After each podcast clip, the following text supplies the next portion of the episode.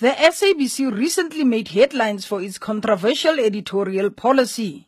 The suspension, firing and reinstatement of seven journalists also grabbed the news. Freelance journalist Vuyo Mvoko will be taking his battle with the SABC to the Supreme Court of Appeal over the broadcaster's decision not to put him on air.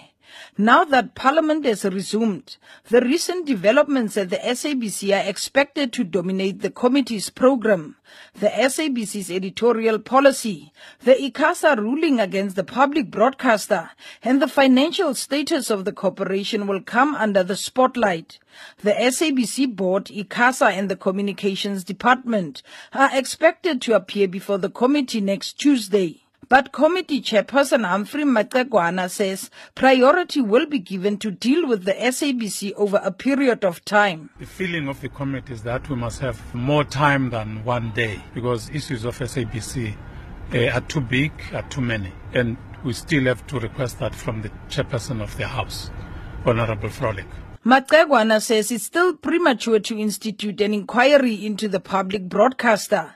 He says there was a suggestion in the committee for a formal inquiry to look into the issues at the SABC in more depth.